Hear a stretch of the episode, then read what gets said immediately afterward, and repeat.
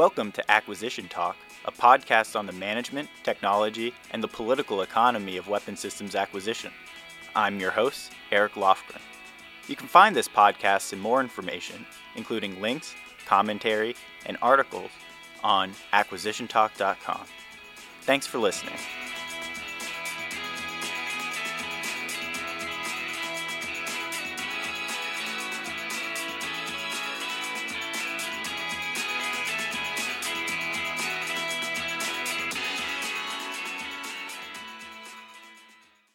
I'm pleased to be speaking with John Ferrari. He recently retired from the Army with the rank of Major General and is now a fellow at the American Enterprise Institute and Chief Financial Officer at Complex, a data analytics and cybersecurity firm. John, thanks for joining me on Acquisition Talk. Thanks for having me.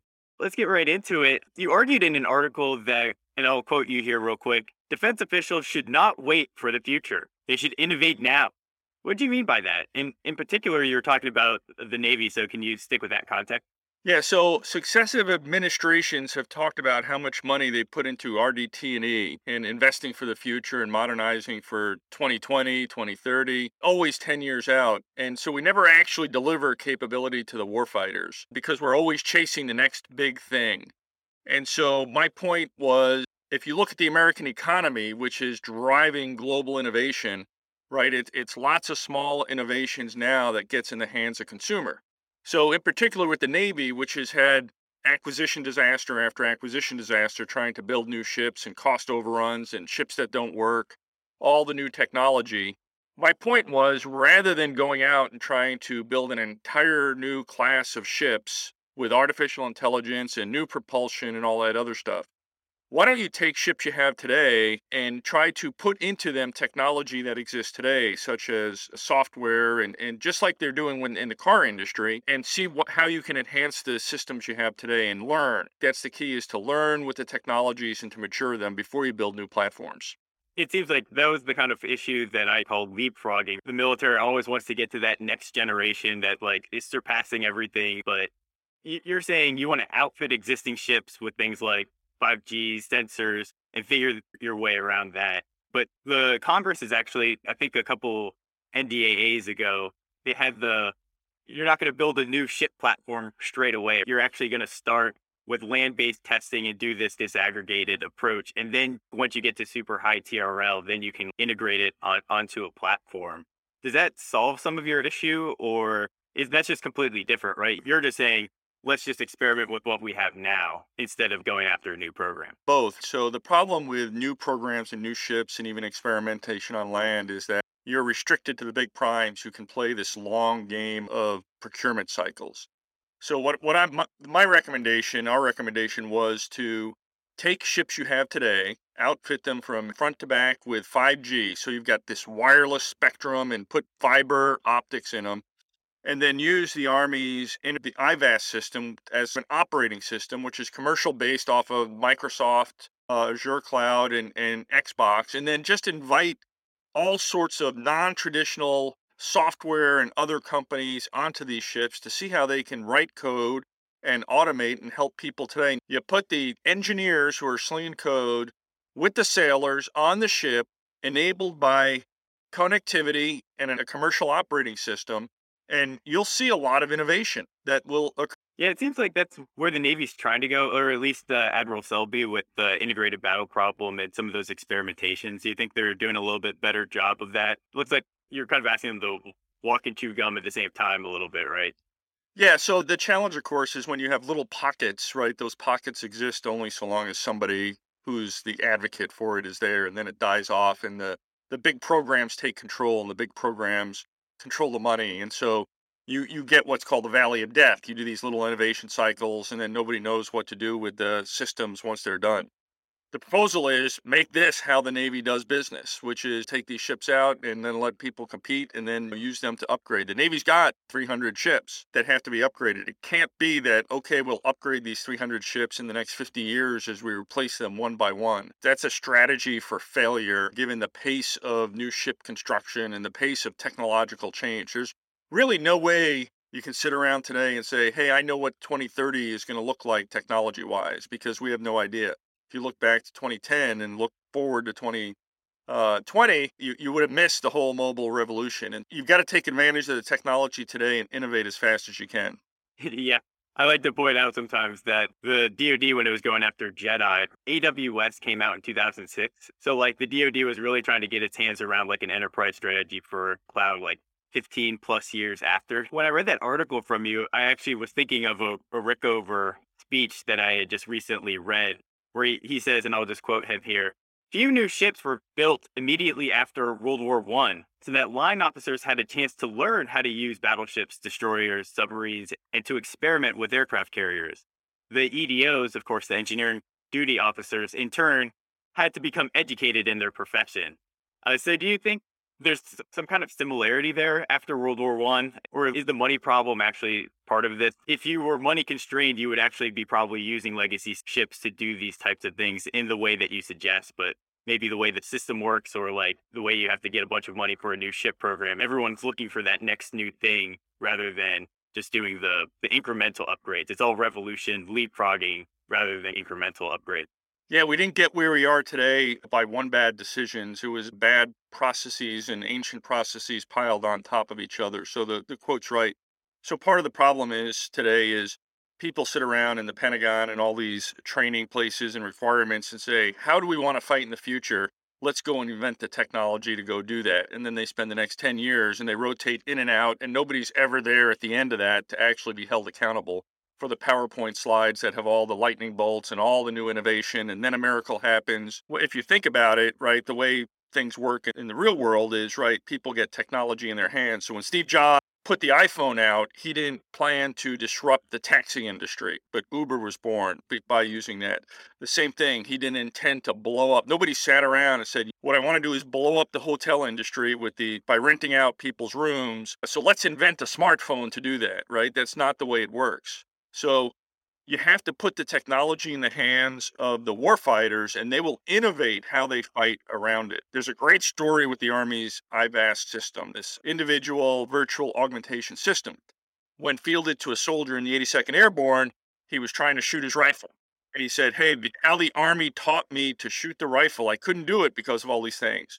So I spent about forty minutes at the range, and I figured out a new way to shoot the rifle, and I never miss a target. Now, if the Army had done this in the requirements sense, in the normal way of doing things, it would have said, I V A S has to be designed so that soldiers can fire their weapon in accordance with field manual triple X. And we would have tried to map the technology around how we wanted to fire a weapon in Vietnam, as opposed to putting the technology out there and letting them innovate how they do their tactics, techniques, and procedures. Yeah, that was uh, interesting. I saw a little bit on that. So they're like the soldiers now with the augmented reality headset, the I V A S, it, it's more efficient to shoot from the hip or something like that. And so they actually have to relearn. And that would have been something impossible to have predicted in the requirement stage. Is that what was going on? Not only impossible to predict, but heresy. How could it be, right? So that's not how I learned how to shoot. But this is the Xbox generation, right? And so Microsoft brought to I V A S its engineers, its Xbox technology, and cloud computing, and brought them all together. Soldiers said, hey, we spent about thirty minutes with the system or a couple hours, and the menus were all familiar. Think about the last time when normal programs field to soldiers, sailors, airmen, and Marines, you have to go to class for months on end to learn how to use it because none of it's intuitive. What was great about this was, right, the system, they used commercial standards, and the kids out there know how, they know the menus to pull down the field, the colors, what all that stuff means, and they just taught themselves how to use it. And so that's the challenge. And that's why I say, hey, get this stuff out there, use commercial-based standards and technologies, and we will have innovation. Yeah. So you've also, you've been talking a little bit about I V A S and other articles as well. So can you just talk a little bit about where did that program come from in terms of soldier systems? And then what was innovative about it in terms? Yeah. So I V A S is a phoenix rising out of the ashes of disaster. So a couple of years ago, the Army decided after twenty years of trying to build its own network, Win T, that that it would abandon that effort. Go figure, the Army was trying to outcompete Verizon, A T and T, and all the giant global telecoms. So with that was this gap and some funding and nothing to do until it figured out what it was going to do next for the communication system. And so There was some money aside, and the eighty-second Airborne had been a hotbed of innovation for using mobile devices in combat. And there were a lot of special operators that were going back and forth between the eighty-second and Bragg and had been using mobile devices and were very, very comfortable using those types of handhelds and devices in actual combat operations. So there was this idea to put the Microsoft programmers, right? Microsoft had an idea to use virtual, its goggles and its Xbox technologies to really leap ahead and, and knit together the smartphone with a wearable device and with, with goggles. And so within a year, they had working prototypes. And within two years, they, they were off to building a program of record. But what was great about the program, no requirements documents, right? So the end state was what was developed on the ground in coordination. They would go out in the field. Soldiers would say, hey, I don't like this. They'd recode it at night and they'd be back out in the field the next day. No change documents, no orders documents, no programmer record, no funding line. And now it's going through the normal testing and a lot of that stuff. And they'll work out the, the bugs, but it's a great example, and it's expanding rapidly across the force. You can sit inside of Bradley and see outside the Bradley now pretty clearly, and you can communicate with everybody using commercial standards. Yeah, that kind of sensor fusion sounds really cool. It's interesting. On, on the I V A S, I read an article actually from Microsoft where they were talking about like how they went through that requirements process. It wasn't list one hundred specifications of things people think they need and then go deliver.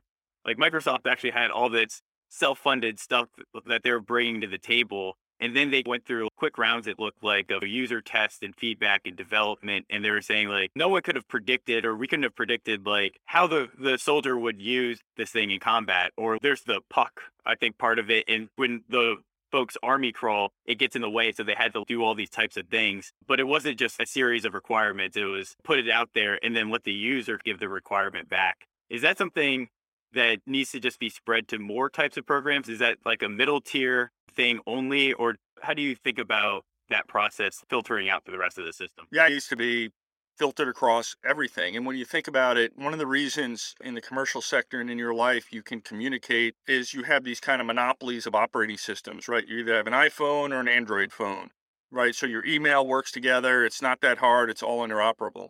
You have that now with I V A S, right? You've got this kind of operating system out there based on commercial technologies, commercial standards, so that all these small software companies, any, right, most people out there know how to write and sling code uh, around that.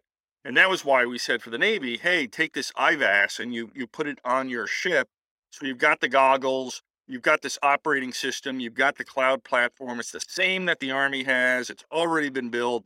And now you can have interoperability between ships and soldiers and across the ship. And you have people now slinging code against all of that. And then it's it's kind of build the operating system first and, and the battery pack, and then build the car around it, as opposed to saying, hey, I want a car. Now let's go build an operating system and, and batteries that fit inside the car. Yeah, I think a lot of people would say like the, the Department of Defense loves its legacy approach. It tries to fit everything into a platform, and it might get the order of operations wrong sometimes on that. But you recommended that the Navy actually should adopt the Army I V A S HoloLens. But I actually saw recently that the Army's Dragon Lair Shark Tank, they actually might fund an ocean augmented reality system from Google Glass instead. And like, how do you see, should the I V A S now, like as an Army system, broach into the Navy, because the HoloLens really isn't like service specific itself? Or do you think the natural ways of these things working out, the Navy will go after its own system? Yeah. So the natural ways is, right, we've got to have separate competitions, right? Because the system is set up to fear this monopoly provider of things, yet that's what we wind up with. We contract monopoly anyway. So we used to have several air, several companies that made fighter jets, and then we contracted to the F thirty-five, and that didn't work out too well. There's a natural, though, kind of operating system level of monopoly that if you don't have, you just can't have interoperability. Your D V R can't talk to your blender. Now we're bringing in Nest and Google, where they're starting to wire together a lot of the things in the house, but it's a common operating system. It's Windows, it's Mac, it's Android. So you've got to have this foundation, because otherwise you just spend all your time and money chasing different versions of software that people don't know how to use. And so I V A S and the Azure cloud for the combat systems might be it. Now, it might be that Google Glass becomes interoperable or is not, right? So that's fine. But you can't have different operating systems running around out there. Otherwise, you, you'll never be able to pass the data, which is really what's needed in this new type of information operations, artificial intelligence-driven warfare that everybody's talking about. Yeah, so it seems you're talking about I VAS almost as an operating system for elements of the department. Palantir has been talking about that. They want to be the department's operating system. Is this kind of like the, the new play to, if you plant that kernel, then you can grow massively in that space. Yeah, so Palantir is a data analytics system, so it's different than being an operating system. You know, they they, they, they want to be the they do. operating system, but so you it seems like it would be like at a different point. I VAS is out on the edge, and Palantir's back after everything's been collected, like connected to through the cloud or something. Right? Now, think, how would you think about that? I think they they they see themselves as a place where all the data comes in and gets assembled and gets analyzed and then spit back out. But it's not going to be, it's not integrating email and sensors and uh, and all of that. That's just not what it does as a system. You know, there's different points, different operating systems that you can have. So as I think they view themselves as an operating system for data analytics. And let's talk a little bit, like back on the I, let's just imagine that this world of like a fully networked system of I VAS is pulling in data from all these types of sensors. Do you think this leads to, I can imagine someone sitting back at command headquarters, like looking down and seeing everybody and where they are and what they're seeing. Do you think I VAS leads to more of this type of centralization that we've actually seen over maybe the past twenty years? Or do you think it actually flips the script and kind of gets you towards a more mission command culture? It's no different than Waze or Google Maps. In, in essence, nobody's sitting around and micromanaging cars as they're going, but you aggregate the data and you can see where the traffic points are. Now, this gets to J A D C two, which is trying to build this global operating environment. So in typical fashion, all of the senior people in the military today really came of age in Desert Storm. And Desert Storm was the classic computer systems and communication networks of its time, which was top-down architecture. Right? Information is generated up top, it's sent down, and then pulled back up. But it's really top-down driven. And when you think about mainframe computers and communication networks, right, the personal computer really didn't come of age until the nineties, and then really was unleashed. And the bottoms-up revolution started in really two thousand eight with the smartphones. And that's the revolution we're going now. J A D C just harkens back to the top-down, and it's much harder. Right? Social media and Facebook and Instagram and all of these email and, and ways, you couldn't build it top down. You've got to collect the data bottom up. And then it turns out that it's much easier to aggregate data and filter data on the way up the communications network than it is to do it top down. So what I see is, right, if you, I the reason I like I VAS is if you're fielding hundreds of thousands of these to infantry soldiers and line soldiers and logistic soldiers, and they're all interoperable with each other. Well, now to go up and to build a global communication system, you've just got to aggregate up. So I think there'll just be too much information for people to go, hey, a little bit to the left. But however, we've seen that. Look at the special operators, right? You can sit in the White House and monitor a special operations mission live in the Situation Room. But you can only do that for one or two. And so when everybody has it, it becomes a lot harder to micromanage. But what it allows then is for situational awareness and artificial intelligence, everybody know where perhaps the priorities are or what's going on in the battlefield. Yeah, it seems in the J A D C two approach that their top down is like, we will pre-tell you what the standards are, right? That will allow you to interoperate with this operating system, let's say. And then you guys go out and build. And I, w- I would say that seems to be the J six cross-functional team approach that's prevalent today. But there's also been a lot of calls for creating something like a program office or joint program office of sorts to really be the one place that does all the J A D C two stuff, whatever that means. Can you just talk about what's your view on the department's take? You talked a little bit about this bottom up, top down. Where do you think like the actual kind of organization and what they need to focus on needs to be? Yeah, so this is the classic absurdity of the entire system, right? So think about this. You or I could right now take out our smartphone, type out an email, put an emoji in it, and send it to the president of Iran. The president of Iran can actually, it'll translate itself and he can read it in Farsi. He can listen to it in Farsi. You can type it, he can listen to it, and the emoji comes through exactly how you sent it. Yet we at the Pentagon need a program office and requirements documents to figure out how to pass graphics from the United States English-speaking to the British English-speaking, and how to pass a graphic from, from a plane to a soldier. And we're going to spend years and years trying to figure that out. Hey, graphics are just emojis. Hey, all this text and voice, right, all of that already exists and is capably embedded in commercial software already. There is nothing to actually design to put this stuff together. We've just got to accelerate the trend to using commercial standards. And that's one of the reasons if you're building new systems and it takes you thirty or forty years to get there, rather than taking commercial technology today and embedding it in the current systems, you'll never get there because the system, every five or ten years, the systems are changing. Think of the Army's Joint Light Tactical Vehicle. So it's got, it, it's dumb, right? It's just steel. It's a small M RAP. But think about the car that people can drive today. Look at a Tesla. It's got all this technology and it's got a backup camera. It's got sensors. The, the Army has none of that, right? In the year twenty twenty-one, not a backup camera on a wheeled vehicle to be found. No auto locking brakes. So now they're like, okay, we still want to produce the J L T V. How, what are we going to do? So it's we've got to figure out how to get that stuff into the system much quicker than we're doing it now. One thing that comes to mind as we're talking about I VAS and some of these other things, it feels like there's the J A D C two cross-functional team and all these people focusing on that. But it seems like some of the J A D C two is just coming together under our noses because the com- in the commercial world, it kind of already exists. And so you're seeing that with I VAS and other things like that.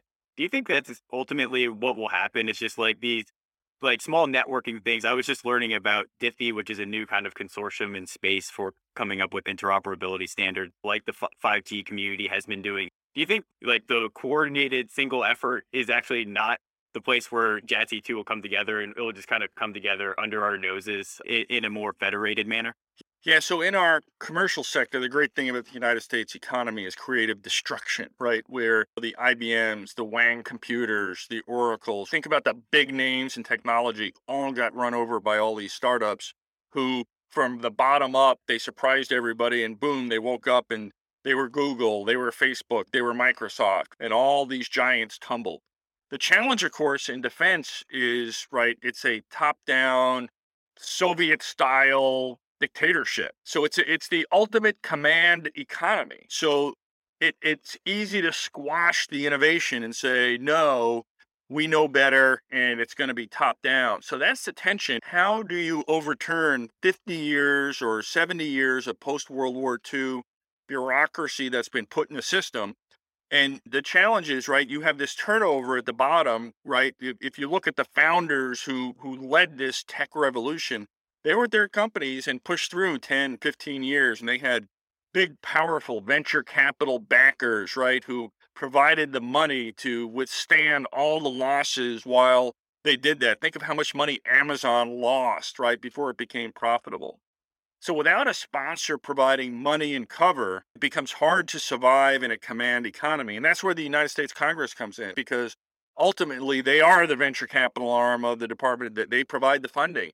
And so as they provide the funding and allow things to grow, or if they keep funding the, you know, reinforcing the money to the big programs, that's when you have a problem. When you said Congress is the venture capital arm of the department, that got me scared a little bit, but you know, one thing that I, I sometimes say is the way the department has these programs of record, right? The Navy has a thirty-year shipbuilding plan and everything. Like, we're always looking past multiple decades. The way the department works is like, in order to even get the money to go do something, you have to line up this program of record. And the way I almost think of it, it's like going to a, a startup and telling them, if you want any venture capital or any kind of investment funding, you have to pack series A, B, C, all of your rounds into like the seed stage and have a fully defined thing, and like your venture capitalist will hold you to that plan before you even start. So they like in the commercial side, there's definitely this kind of incremental show me, and then we'll talk about more funding when you need to get there and you control your burn and, and development process. Whereas in the department is like, we pack it all up front. Do you see that as being an issue? It's, it's a great point. And, and it reminds me of, if you look at ISIS in Iraq, they came out of Syria and were driving through and took Fallujah and were working their way through.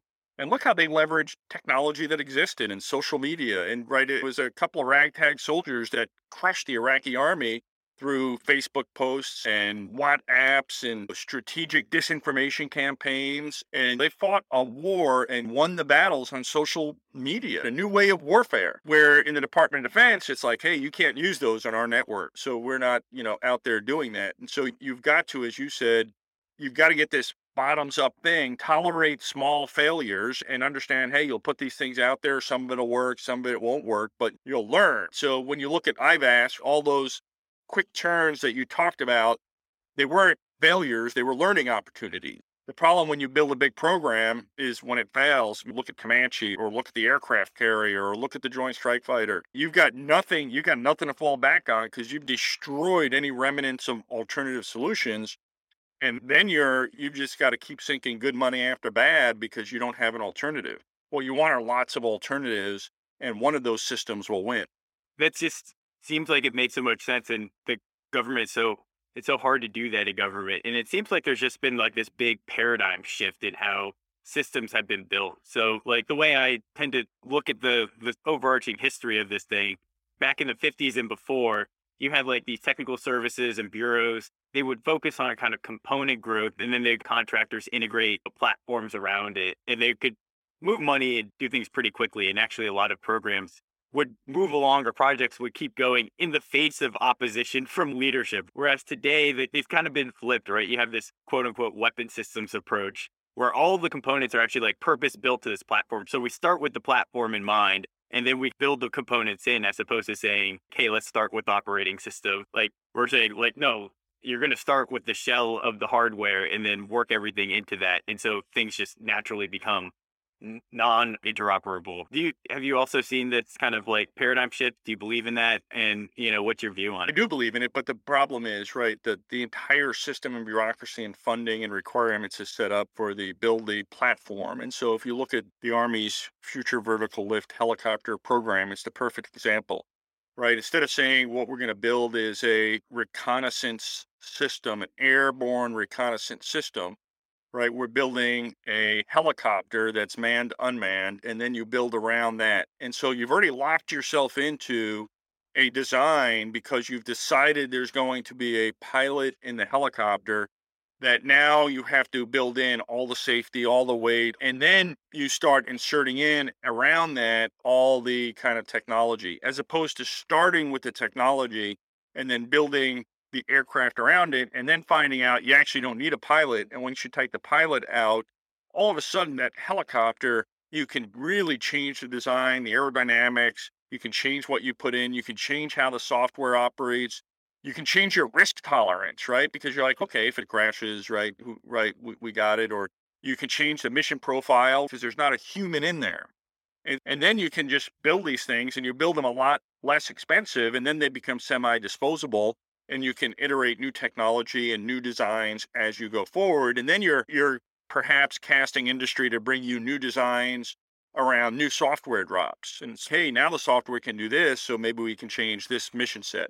And it's really about integrating sensors with data, right, in remote areas. And there, there you can hopefully get away from, there's got to be a person in there. And unfortunately, the Army has not gone down that path. The Army has said, there's going to be a person in the cockpit of that armed reconnaissance helicopter. And so now you're locked into a design and a way of doing business and a bureaucracy that says, if you have a person in there, here are the hundred things you have to do.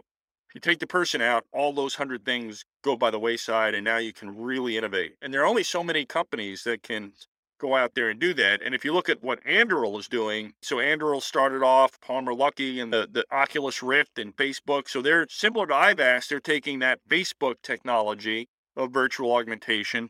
They started with integrating sensors together, and now they're integrating along with airborne pods. And you can see them planting the seeds of an unmanned reconnaissance vehicle that could perhaps do battle, bureaucratic battle with the with, with helicopters in a way that Elon Musk did with SpaceX. We forget that he had to sue the Air Force to allow them to use his system. Palantir had to sue the Army to use commercial analytics. So, right, in some respects, you've got to have some of these tech companies have to have deep-seated financial backings to take on the bureaucracy. Your typical startup's not able to do that. And that's the great thing about our system is we have some people willing to, to put some money on the table and challenge the bureaucracy. Yeah, that's, I think, the thing that Palmer Luckey says quite often, right? It's like the, the only companies to reach billion-dollar status in the Department of Defense that started up had these billionaire backers. And so you start a billionaire to become a millionaire in this business. But it seemed like when I saw what they were doing, like they came out with the the ghost drone, and it started, it almost looked like a toy to some degree, but they were really starting out with that operating system and sensor fusion. And Palmer Luckey, in a recent interview at the Reagan Forum, he was talking about, we want to be like that central hub that connects all the, the sensors out there. And so we get the full three sixty degree view. So it looks like there's definitely some competition on that front. And maybe the competition's a good thing, but it just seemed like that was like the smarter way to go about it. Because the hardware, you can just, you can build that out and scale that out um, incrementally. But if you don't have the core operating system and mission systems in there, then all of that, the rest is for naught. So you're saying, like Anduril might have that sleeper system that might replace or be be better than what the Army can put out with F V L be, because they're starting in the, the wrong direction. Is that? Yeah, not just that, but I think maybe it goes back to your earlier point. Maybe that's the actual other operating system next to I V A S. You got Microsoft, right? So this is a a Android versus iPhone, and, and you have a duopoly and not a monopoly, or or maybe three. You can have three operating systems, like you have Google Cloud, you have Azure, and you have Amazon Cloud, right? There, there's probably not room for many, but what's key to it is, right, whether you have an iPhone or an Android phone, they're frenemies. They compete, but they're also smart enough to know you've got to be able to send an email and make a phone call from one device to another. So they cooperate on the standards of information interchange. And then they, they compete on user usability. Can, how do we get the user to make it easier for the user to do that? And so you've got I V A S and Microsoft on one side. You've got Anduril on another side. You talked about the Google Glasses and maybe the Google operating system on another side. And so long as we, so that in the commercial sector, they all come together at these standard bodies and they hash out and they say, hey, if it's these digits, ones and zeros, it's a birthday cake emoji. And no matter what it is, when you send the birthday cake emoji, it's going to show up as a birthday cake emoji. In the Department of Defense, from the government, we punish these companies and prohibit them from coming together outside the contracting process to cooperate. That's part of the culture that's got to change, which is, hey, you guys get together, you figure out the standards. Because right now the approach is, hey, J A D C two, we'll stand up a program office and we'll come up with the standards and tell you all. Holy cow, nobody's going to adapt whatever we come up with in Department of Defense, because it's it'll be so unique, right?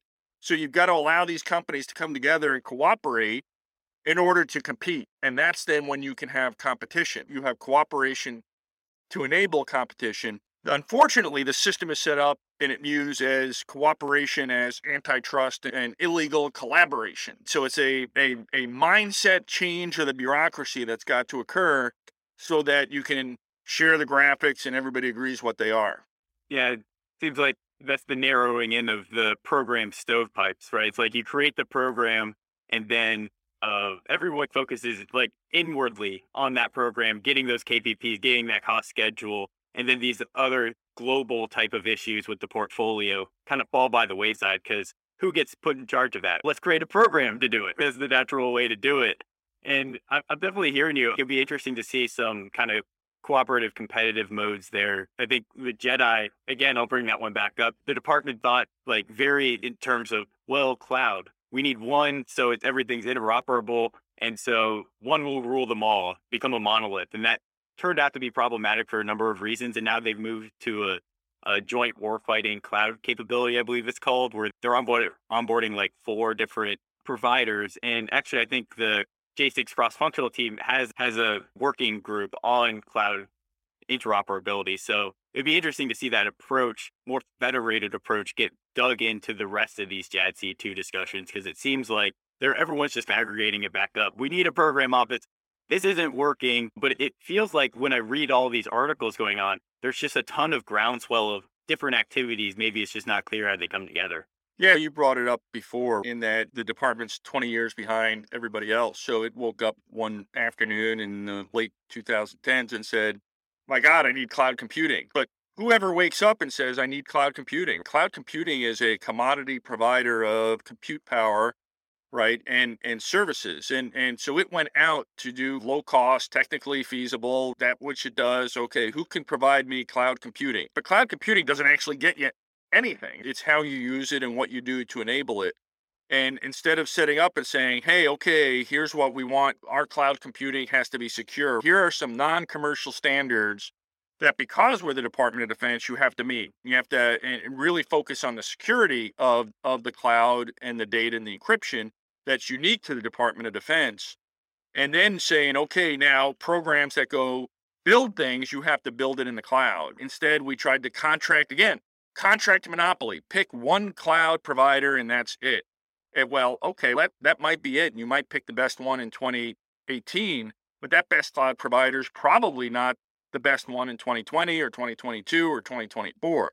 So what you want to do is enable lots of different cloud computing capability and capacity, if for no other reason than to prevent single points of failure. Now, if you look at the Joint Strike Fighter, a bad part takes down the entire fighter jet program of the Department of Defense, right? It grounds the whole system, bad software, right? You need resilience. And so resilience would mean, okay, cloud computing is just a commodity provider, and allow the cloud service providers to then compete on services and usability that they provide to the program offices. And interoperability would be an advantage, right? Hey, I'm interoperable, so use me. Or hey, I've got better user interfaces.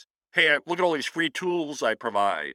And and so that's probably the better way about it, right? This buy one approach and select one winner and go to a monopoly was probably not the right idea. Whenever you see those statistics on like percent competition, I think it's like half now, but even those competitions are just this one-time static thing because it's so big and so important. It takes years to get these solicitations out and then get the bids in, and then you go through protests and, and like source selections and all that. And it's just, it's like this faux competition that happens once, and then you just get the, you get the lock-in right after that, as opposed to being able to move through. And I guess the commercial aspects of some of this allow for, I think the big thing was we don't want to have to develop and spend all ten development, the same dollars um, to spread across ten, and then we just pick one anyway. But if there's a commercial capability, it's already self-funded, right? It's already going. Um, you just have to do some of the marginal stuff to, to get it there. So it seems like commercial is a big advantage, right? If you can make use of it, because otherwise you're pushed back into that static mentality as to dynamic and evolving. Yeah, but we also can't lock ourselves into old. Part of the problem is a lot of the standards we have assume when you buy something, you're going to have it for fifty years, and therefore you do certain things to it, as opposed to, hey, I'm going to have it for a couple of years so I can accept the fact that if I break it, it breaks, and I'm not going to repair the smartphone. I think initially when the smartphones came out, it was like, how are we going to repair them? You don't, you throw it away and you get a new one, as opposed to we're going to have it for fifty years. And that mentality of, oh, I'm going to have it for fifty years, then leads you down the path of it better be right. So I want to take my time because I'm going to have it for so long. Right now you go out and you, right, people buy these smartphones and these smartwatches and you're like, oh, it's a couple of years and right and on to something else. And so the Department of Defense needs to really start moving in that direction, but it's hard to do when you have these kind of budget appropriation cycles that require you to know down to the nth detail what quantity of what you're going to buy three to five years from now, and you've got to go through all this bureaucracy. There's got to be a way to put trust back into the system, because if there's no trust in the system, which there is not now, then everything gets micromanaged down to the quantity of systems you're buying, and you can't move money from failure to success when you have those multiple failures. And that's when you get locked into problems. And that's that valley of death that that, that really the, the people want to innovate. The small companies can't survive. And it goes back to your comment, right? If you're not backed by a billionaire or you're not already part of the defense establishment, one of the big primes that have these generational programs that you can siphon some pennies off of to do innovation, it's just really hard to do business with Department of Defense because you'll go bankrupt doing it. So what do you think about the future of these tech companies in defense? Some of them will be able to start moving up the value chains, being like these big primes eventually, getting some of that dynamic change that we see. If you look at the S and P five hundred top, you know, companies, you see that change, but you don't really see it change so much in the Department of Defense. Do you think we'll see that? Or is it just this, this kind of cohort that's breaking through now, will there be more firms that will come up, or is it likely to just revert back in on itself and we'll get continued consolidation? So I think there's a couple of things that you just talked about. So the first is when you look at Palantir, you brought them up before, they've got a market cap that's almost three quarters the size of, let's say, Northrop Grumman, which when you think about it, for only a fraction of the revenue. So in some respects, the market is rewarding companies such as Palantir, C three dot A I, backed by another billionaire, Tom Siebel, for this. And you look at the Andurils, private equity funding already rewarding it with these really high commercial sector multiples, but they're all backed by deep pockets. I think the challenge for the tech industry right now is going to be picking sides, right? So the world, technology, the internet is balkanizing into really three different places. So this this kind of notion of one global inter- internet, the tech companies are these, we're not nationalistic, we're not a U S company, we're a global company, we are global citizens. That's breaking down. And I think the internet and, and the commercial sector is going to break into three pieces. One will be led by the Chinese, and you will have Chinese tech companies and have very different standards of government intrusion and censorship and the ability to block things, right? So that'll be very controlled by the Chinese government. And they're gonna they're big enough that they can do that. The other will be what I call kind of the Western democracies, right? That that kind of the internet maybe as we know it today, but really divorced of kind of Chinese components. And you can see the problem playing out even with chips and, and technologies, you know, that are made in Asia. We're gonna need to diversify our supply chain and, and look at bringing that home. And then I think there's gonna be a third internet technology base of maligned actors, everybody else from the Russians to the Iranians to, right, all the kind of bad actors out there who want to control things, but don't want to necessarily cozy up to the Chinese way of doing things, but aren't going to be reliant on the American internet and the, the American spy agencies to do that. So it's going to force, and you see it playing out now, and you see discussions going on in the commercial sector playing out. Hey, who's doing business with China? Why are you doing that? Where are your chips made? Hey, are you taking, when the Chinese government says, bow before us, do you do that? And if you do that for data and you do that for production technology, are you going to hand over secrets to them that then can come back and be used to, to cripple the American economy and American supply chain? So I think these tech companies, and you saw a lot of pushback a couple of years ago, when Google was doing work on artificial intelligence and people said, oh, we can't do it for defense yet. When you look at what they were doing in China, you're like, wait a minute, what are you doing over there? And so I think you're starting to see now Microsoft, right? We talked about them doing business. They're, they could become a large defense contractor.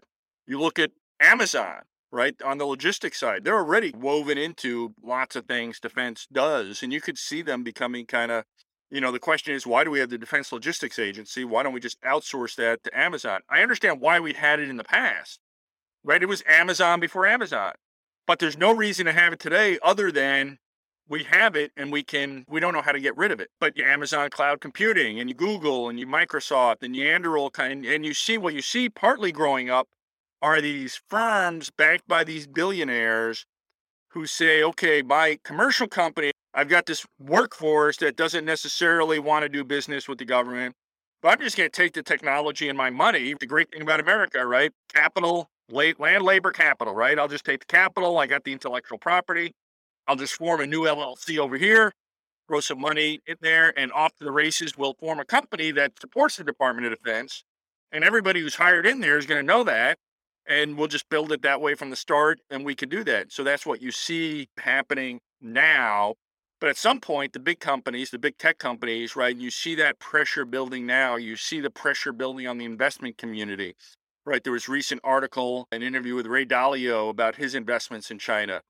So you see this friction, this kind of Cold War. You see what's happening with Russia and the Ukraine. You see the spy software being misused by these maligned nations. So all of that's playing out now. And I think over the next three to five years, people are going to have to pick sides. That's a really interesting view because it seems like those billionaires that kind of got into defense, they all say, we did it for ideological reasons, not to make money, really. Maybe there's part money, but Elon Musk wants to go to uh, space. He wants to get to Mars. Palmer Luckey, he just flat out believed it in the mission. But it seems like what what you're saying here is that there's just going to be like a geopolitical shift, and these companies are going to be able to ride that and actually grow through it. So it seems like we've seen those polls come out recently that views on China have just been plummeting over the last couple of years across the world in the O E C D countries. And a lot of these companies are now realizing, especially in Silicon Valley, there was that optimism, but they're realizing they're being boxed out. They're not going to make money there anymore. It, it might be natural for them to to fall back in, but you think that these companies are here to stay, and then they will be able to grow their footprint? Because defense, yes, the, the top line goes up and down, but it's a zero-sum game, right? If some of these new companies start gaining, then there's only one place for the traditionals to go, which is down. And I think you're seeing that with SpaceX and and U L A, and some of that's just the ability to get product out there. What's your perception? Are we're at the point of no return? These companies are are probably going to grow. Yeah, so I think uh, two two things. One is I, I just want to maybe not agree with your statement that these billionaires are doing it for ideological reasons. They're in it for the money. And Elon Musk wants to go to Mars, but he wants the U S government to pay for it. So he didn't sue the government because he wanted to go to Mars. He wanted the government to essentially buy his rocket space, so rocket ships and missions, so that then he could have money in order to go to Mars. So they have this vision of the future, and they want to break up. Peter Thiel didn't wake up and go, I really want to help the warfighter out. He saw the amount of money to be made in data analytics and bankrolled suing the Department of Defense to use commercial software system rather than custom building it. So then to the second part of your question is, right, okay, right, zero sum, sort of, maybe not. So the great thing about the American economy is innovation is not zero sum, right? This is not, if, if I make money, you have to lose money, right? It's I make money and you make money. So there's room, innovation that drives down cost, that drives out massive inefficiencies in the systems where,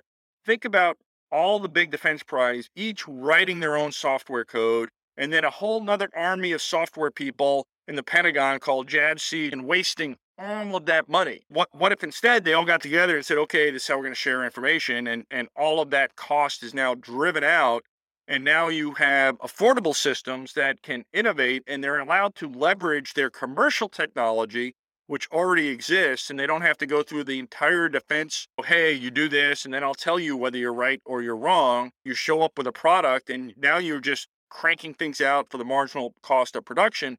Now there's enough for lots of people, right? Because you've driven out all those inefficiencies. The last part, hey, I think I read recently I B M's breaking up, right? General Electric is breaking up, right? Wang Computers doesn't exist anymore. A lot of these defense, the traditional defense companies may not make it, some of them. Now, there's only a couple of them left because the Department of Defense has protected them. So the question is, at what point will an administration, the Congress, come in and stop protecting them and allow them to really feel the pressure of competition?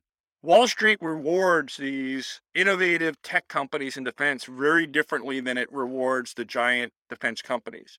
So the giant defense companies are rewarded for producing cash, right? So when you listen to all their investor calls and you look at their stock price, it's how much cash are they producing, which means they can't innovate on their own. They need the government to give them money. They can't afford to take the risk of producing three or four things and then going to see what the customer wants to do, because right then they're not producing that cash. So they always start off their conversations with, this is what the Army told me to do, which is very different than these other companies that are funded, that are that that have these large market caps or these large venture capital backups that are losing money. And and it's that potential for future growth that that the market's rewarding them on. So Microsoft could afford to send engineers down and take a flyer on using its commercial technology because it's it's being rewarded on future revenue growth, not on producing cash. And so that's going to have to shake itself out in the coming years. And the problem is, once you're addicted to one way of doing business, just look at all the companies that have come and gone in the commercial sector.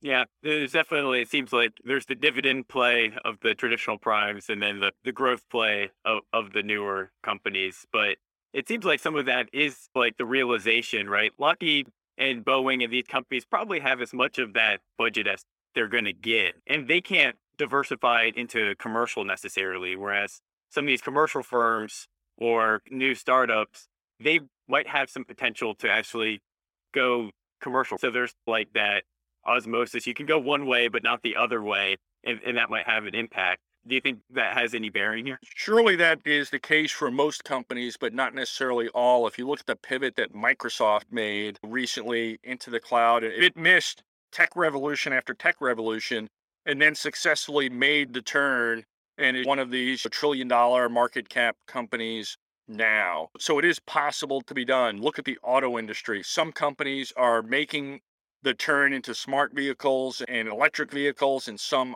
aren't. So you've got to have innovative leadership that's really looking to, that, that's willing to take the risk to make that turn, and not every company will make it, and that's okay. Our economy is set up to take the resources of a Sears that fails to make the transition. So if you think of Sears as a classic case model, in the nineteen sixties, you could order a house. Sears would deliver a house and you could build it. Not even Amazon can do that today. So it was doing online ordering. You did it by phone or by mail, and you ordered it. It had a catalog. Yet today, Sears is bankrupt and its land is worth more than its business model, because its leadership were locked into a business model that said, I have this big box.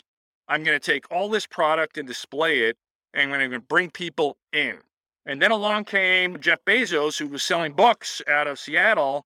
And he said, hey, I'll use this big warehouse. I don't have the books, but I'll send them out to the people. And he was rewarding people who could program and people who could write the code to enable that. And at Sears, right, you couldn't rise to the leadership level of Sears unless you had managed a store. The problem is, once you manage a store, you can't imagine a store in a different way. And so it's stuck to that. Go to a Amazon warehouse and go to a, a Sears store. They're the same thing, but they've just flipped the business model around, and they reward how you get that distribution to the customer differently. And one company is bankrupt and the other's worth two trillion dollars. And so that's the problem with the Department of Defense is, right, we don't allow that competition to occur and that turning upside down, and we view, right, the demise of a Sears-like program with regret, and we have congressional testimony as opposed to saying, hey, yeah, they couldn't make it, sorry, on to the next one. Yeah, it definitely feels like the traditional primes, maybe they don't have the best product, but they have an awesome distribution. But I, I take your point, though. Like, I think the competition that's coming up here, it might push those traditional primes to innovate. And they have a lot of smart people. They have that distribution system. They actually have a lot of great products, too. That, that could be a very interesting aspect there. And it does feel like, I was also thinking, yeah, the top line budget feels zero sum, but maybe there's a lot more flex in there, right? If seventy percent of a weapon system's cost is sustainment, if we can make that more modern, drive that sustainment cost down and be able to reinvest that into product development, like there's some money. Elmer Statz, he, he used to always say in the seventies, fifty percent of research and development money is just wasted on documentation. If we could have a more efficient process for just getting experimentation and, and scaling and deciding on technologies, then we could drive that out and, and add more money there as well to actually do things. So it doesn't seem like zero sum. I guess I got to agree with you. So think about the defense primes, right? When you think about their real core competence, their real core competence is dealing with the government, writing proposals, cost accounting, all the documentation that's got to go, right? Living within the federal acquisition regulations, having a separate accounting system. Okay, when you have all those inefficiencies, it's hard to compete, right? So you've got to change the paradigm, which says if, if you're buying a product, then you really, if when you go to the store and you're buying a pen, you really don't care, right? And it's a buck and you pay a buck, that's great. If you're buying a pen that's purposely designed for you and the guy says it's five bucks or a buck, you're going to want to know, how was that money spent? Show me every single penny and every fraction of a penny. And here are rules on who you can hire and who you can't hire and what you have to do with your facilities and all that. So that's a massive inefficiency built into the system that just slows everything down and inhibits competition. And if you get to this faster commodity type approach, and that's the problem with a lot of these, some of these companies don't want to do business with the government because it's really expensive to put in a government compliant accounting system. And you got to ask yourself, if we have generally accepted accounting principles, why does the government need its own accounting system? And the reason is because it does a lot of reimbursable work. And if you're paying for time and material reimbursable work, you want to make sure you're not. So instead, buy a product, right? So if you look at Microsoft saying, hey, I'll sell you the product, I'll bankroll the back office stuff and do that. Whatever you do, please don't make me sit and join the all the different things. And so you see that with this fast tiered acquisition approach, which kind of enables companies and enables to bypass the acres and acres of trees that have to be felled to produce all the written documents that are needed to do a program. So mid-tier acquisition. But it, what's interesting is, yes, but if we do real acquisition that's not mid-tier, then you have to follow all this paperwork and lead to acquisition failure because there's no documented history really of those programs ever succeeding you know, since about nineteen eighty. That system served us well from nineteen fifty to nineteen eighty. And has failed us from nineteen eighty onwards. So let's pivot a little bit here. Um, I want to talk about what we've been seeing in the economy in terms of inflation. And it's been creeping up past six percent on a year-to-year basis. Do you think this inflation is temporary, or do you think it will reflect a longer-term trend? Well, so, you know, inflation, right, like all things in life, temporary depends upon what your definition of short-term and long-term are. If we use the word temporary where people are using it today, which is, hey, by this time next year, inflation will be back below two percent. I don't believe that. So the inflation numbers came out today, six point eight percent, up from six point two percent. So it continues to spike. It's the highest it's been in thirty-nine years. So things are just going to cost more. So even if you believe it's transitory in nature and short duration, things still cost six point nine percent more than they did a year ago, which means you can buy six point nine percent less things. I'm not a believer that it's a short-term transitory phenomenon because you can already see inflation expectations creeping in and wages going up and contracts being negotiated that go in. Look at the I bonds that the government is selling, right? They, they're indexed to inflation. So government interest is going up, right? So the amount of money that the government's got to pay just to service its debt due to the inflation is going up. So you wind up in this spiral of upward prices, right? Inflation is, once that inflation genie is out of the bottle, it's really painful to put back in, and you can wish it back in, but there's almost no documented case in the history of the world where that's possible. So soldiers today and airmen, Marines, Coast Guard, right, they're taking a real pay cut. So when you talk about recruiting for the all these technical people, they're getting a two point seven percent pay raise, but inflation is up six point nine percent. With all these fifteen dollar wages, with all wages going up, and wages in America is the largest component of anything that we produce. It's sixty-six percent or so of, of the cost of goods sold. That's going up, but then oil is going up in price and, and other parts. And as we begin onsourcing things, the friction with China goes up and we have to produce plants and domestic capacity, there's going to be an initial surge of inflation for the capital expenditure and for the restructuring of the supply chain that's associated with that. So my personal belief is that inflation is going to be with us for several years, and we can have a debate of whether it will be four percent, is six point eight percent the peak? I don't know. People thought six point two might be last month. Well, now it's up to six point eight this morning, right? Is it seven, eight, nine, ten? Where does this thing peak? And so the defense budget, now you saw the authorizers and the Congress indicated that there's twenty-five billion dollars extra in the defense budget above the president's request for twenty twenty-two that's starting. Now, that's not an appropriation, so the money's not there, but it's a good indication that a bipartisan support is there for twenty-five billion dollars extra in defense. The challenge for defense is that the Biden administration's budget for twenty twenty-two was seven hundred fifty-four billion dollars and seven hundred fifty-six billion dollars for twenty-three. That's zero percent inflation. Well, if you're running at six percent, now you've got a six percent decrease in buying power. So the question now, as we approach February, right, when the president has to drop his budget to Congress and the decisions are being made in the Pentagon, is do they submit a budget at seven hundred fifty-six billion dollars, which is a real cut year over year of almost seven percent? And where's that cut going to come from? Is it going to come, are they going to cut force structure? Are they going to cut procurement quantities again? And the challenge when you cut procurement quantities on these systems is the price goes up. So you start inducing your own inflation into your systems, right? So that's that insidious nature, right? You have less money, so you buy fewer systems. Fewer systems means the price of each system goes up, which means you're spending more money on fewer systems, which means you have to cut the number of systems, and you wind up in this cycle. And so it'll be interesting what the administration does for twenty-three and then what the Congress does in response to that. Yeah, I like to, to call it the death spiral of programs. You cut the quantity, the price goes up, overhead rates go up, and then it causes you to want to reduce it more and more. And then that always leads to these same outcomes like we need one massive program to rule them all, because that has the lowest O and S costs, it has the lowest production costs, and we get back into those kinds of fallacies of the monolithic programs. It's the um, command economy, and I've dubbed it the inflation is the giant anaconda that's going to squeeze the life out of the Department of Defense. It's going to it's going to wind up slowly over a period of three to five years destroying the defense establishment if we can't get it under control quickly. Part of getting it under control is allowing for this competition that we talk about and to get rid of the inefficiencies in the system. Yeah, it seems like in the past, in the seventies, there was all that inflation, and then they started actually building it into their estimates of the weapons programs, because we always just say, okay, what's the future? We don't know. two percent is the kind of Fed goal, so we'll just assume that two percent growth will go into the future, and then and now things are different than what we expected on these life cycle program costs.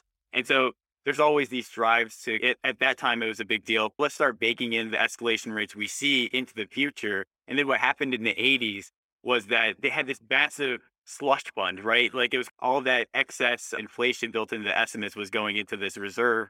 And in that reserve, it was like going up towards tens of billions of dollars. And it became like this kind of scandal when Volcker was actually able to bend inflation. It seems like the department always has these ways of getting like continuing resolutions, and the G A O had their report. The department has all these processes for alleviating the continuing resolution problem. That doesn't mean continuing resolutions aren't a problem, but like the department adapts in a way to get around that. Do you, do you think like this will just impact program cost estimates and it'll just be incremental changes and they'll just plus that up to, to match inflation? Or do you think there's a real structural problem with inflation in the department?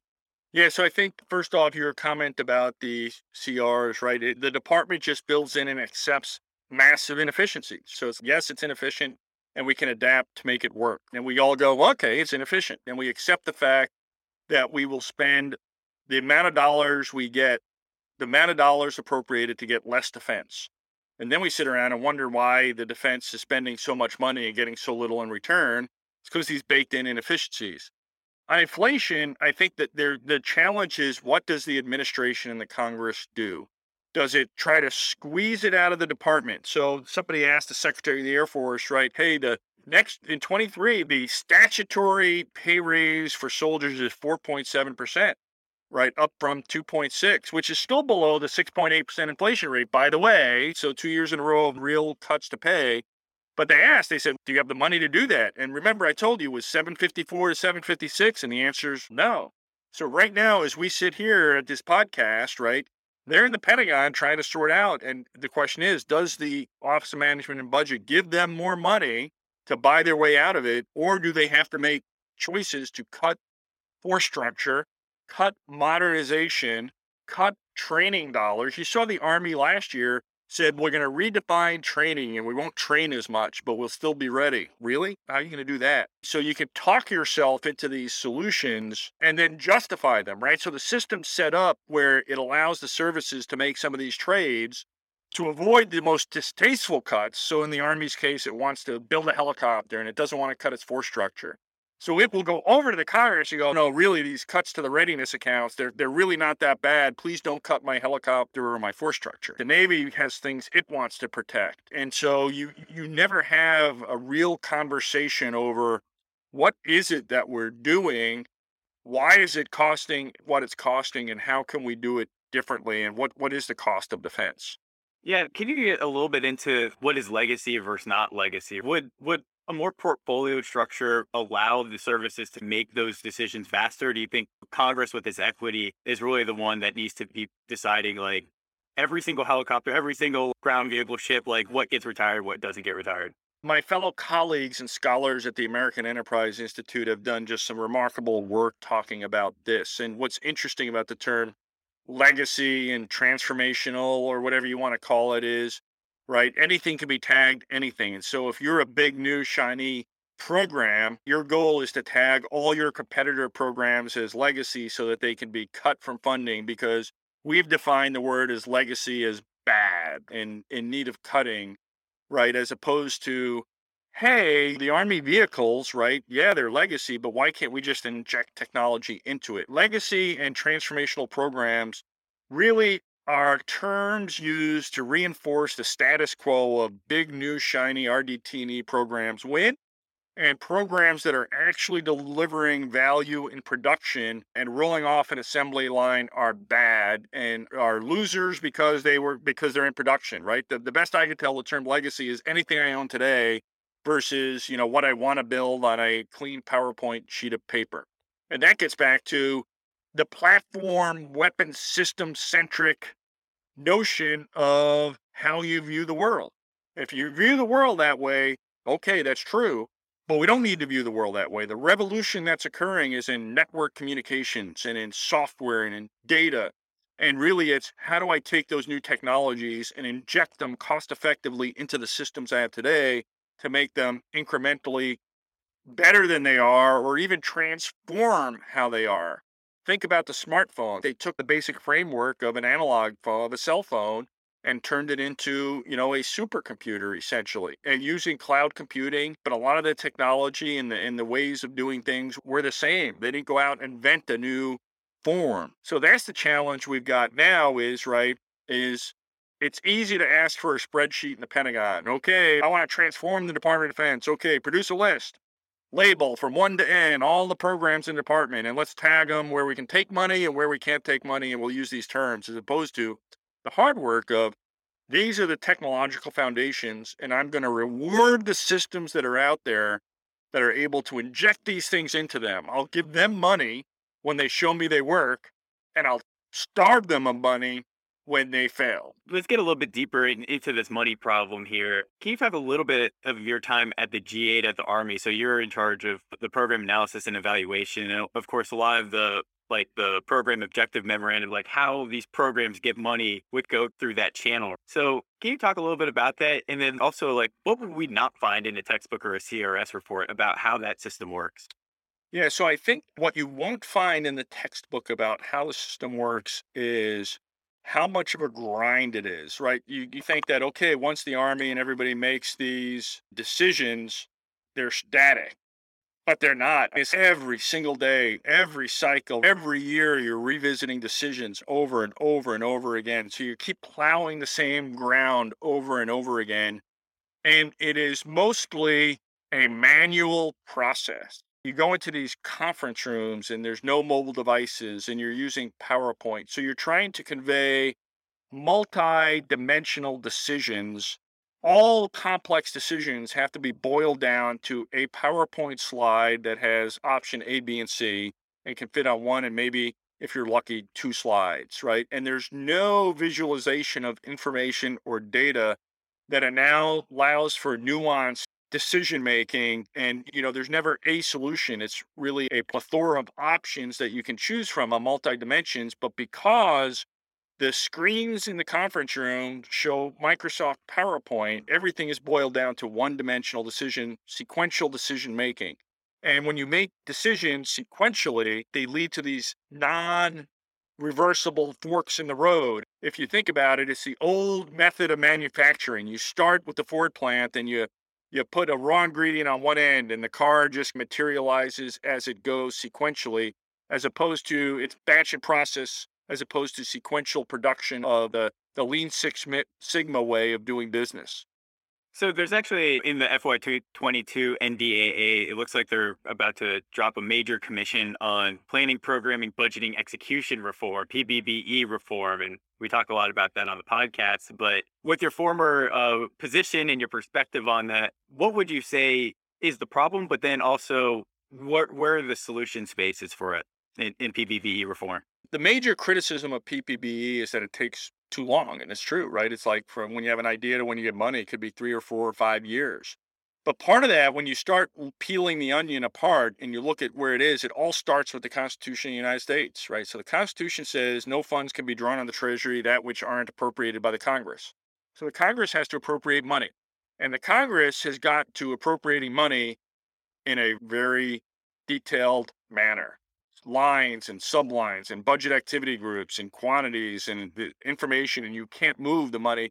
And and once it's set that you're going to buy ten, ten widgets, you can't go and buy ten other widgets that are different. You have to do that. And so when you look at it and you look at when the money is finally appropriated, if it's regular, you get it one October of, let's say, twenty twenty-one. Now we're under C R, so it'll be six months late. But now let's look at how you got to plan to get the Congress, right? The Congress says, if you want it on the first of October, you've got to tell me what you want, Mister President, on the first of February. And the president goes, okay, O M B, if we're going to drop it on the first of February, you got to be done so we can send in a printing plan over Christmas. And O M B tells the service, it tells the departments they got to have it to them by Christmas. And the departments say, well, I got to do my review. So services, you have it to me in June. So June of twenty twenty for June of twenty-one. And the services then go to their commands and go, I have to turn it to O S D in June.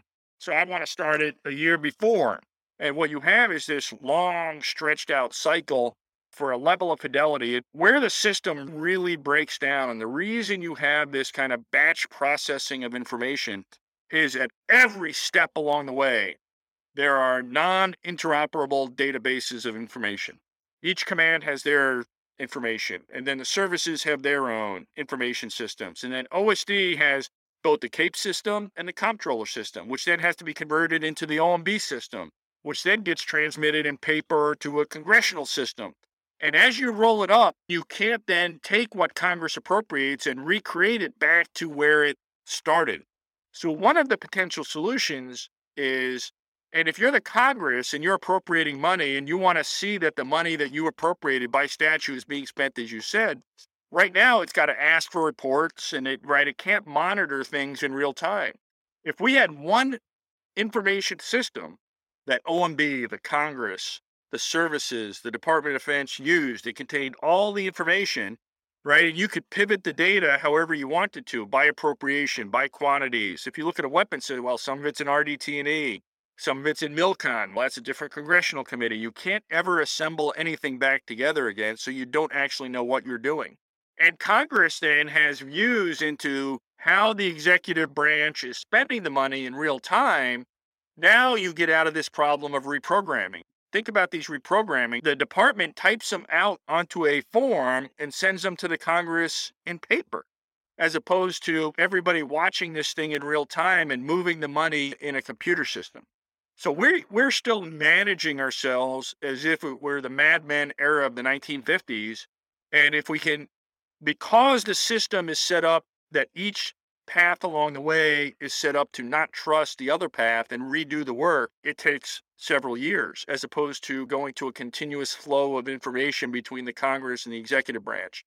But now you're into constitutional issues, way things have been done for years. And so that's the real reform that's needed, is a single information system that everybody uses and shares. Yeah, that's a that's an interesting view on it. It we've definitely seen over time that, like, from the founding fathers, you started with lump sum appropriations and slowly you started to see rules be put around it, the Anti-Deficiency Act, and then in nineteen twenty-one, you got the Budgeting and Accounting Act. And then, but still, even in the nineteen fifties, right, there were these broad appropriations. They didn't actually detail individual line items that the department had that, like, was forced to spend. And when I looked at the budget structure at that time, a program was literally like weapons for the army. And then a project underneath that was like artillery. And so what a program was, was a much higher level thing. And you could see how they could flex within weapons pretty well. And like a C R wouldn't hurt you so much because you could still do that new start without prior approval. But then, like, over time, over the sixties and seventies and the P B B E coming into place, that really detailed line iteming of programs. I think there's one aspect, which is the information systems, right? Like, we just, Congress just needs to be able to see in better in real time what's happening with the dollars, where is it going, how is it obligated, and what value am I getting for that? But then the other part seems to be, you don't need that kind of like ad hoc flexibility if it's built into the structure of the budget itself, like it had been in the past, more of a portfolio style of systems. And then you, you know where that money is going as opposed to having to predict it up front. So How do you, do you think portfolios, like, I definitely agree. I think the place you have to start is with this transparency and, and data systems that allow for a more streamlined information system. But do you think portfolios are also a part of that? Yeah. So I think it's trust, right? When you boil everything you just said, it's trust. And over the seventies and the eighties, as acquisition systems failed or as people did things they weren't supposed to, Congress started legislating in finer and granular detail because it there there was this trust breakdown between the branches, right? When you think about our society, though, when you think about information systems, it's funny because if somebody were to say, hey, I want to start a company And people are going to allow their eighteen-year-old kids in Kansas to go to New York City and stay in strange people's bedrooms. You'd be like, well, that's a bad idea, right? Who's going to trust that, right? I mean, we put this smartphone and information system in there, and all of a sudden you have this, the smartphone is really a a a tool of trust.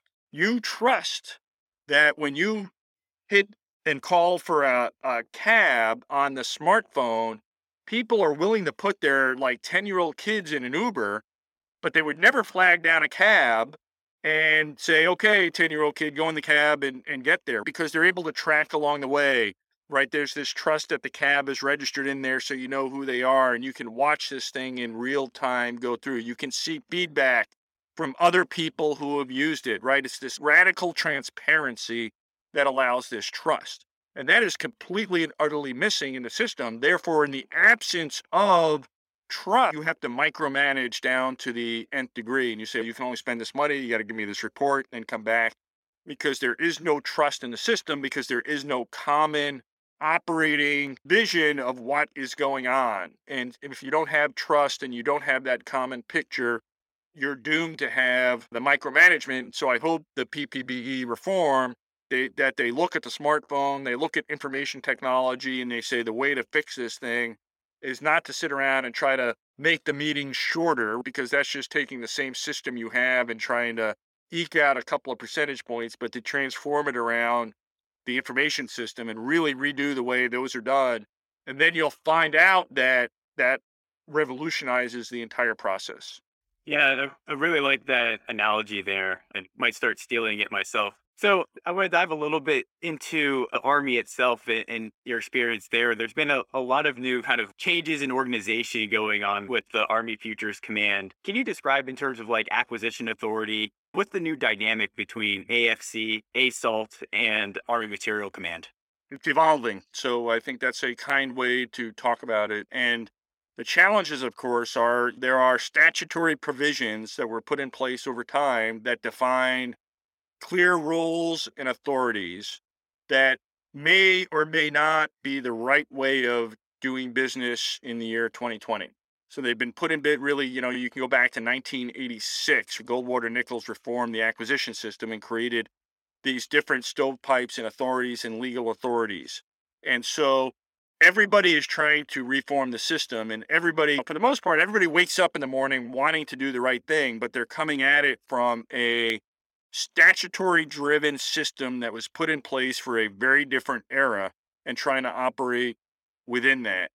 And so I think we would never build the system we have today from the ground up. If we could erase all the acquisition rules and then put a couple people in the room and say, hey, design this thing, it wouldn't look like this. And so that's the problem, is the Army is trying to transform the way it does requirements, resources, and acquisition, which we talked about before a little bit. We we talked about I VAS. It was born on the wreckage of a program. So it had a little dollars available in the current year. It didn't have a requirement document, and it didn't go through the D O D five thousand. It just bloomed up. But the problem is, right, the system is not set up for that. And so what you have are just the Army trying to move the deck chairs around within the current environment of rules and regulations. And while the Army is changing, D O D may or may not, you know, accept some of the changes, and the Congress may or may not accept some of the changes. And so you've really got to look at how requirements, resourcing, and acquisition, those authorities fit together, because right now they're trifurcated. Oh, I want to pivot here and get back up to a higher level and get some of your experience as well. You were there at the height of uh, Afghanistan, and you saw how the system was really able to have a sense of urgency and move fast in fielding capability in that time. And we've been hearing recently that it seems war's not binary, right? It seems like we're almost in some level of war with China. And John Thompson from the Space Force was just saying a couple days ago, our satellites are under attack literally every day. So can you talk a little bit about that experience in Afghanistan? And should the whole system be operating like that now that we're in strategic competition and really have that mindset throughout?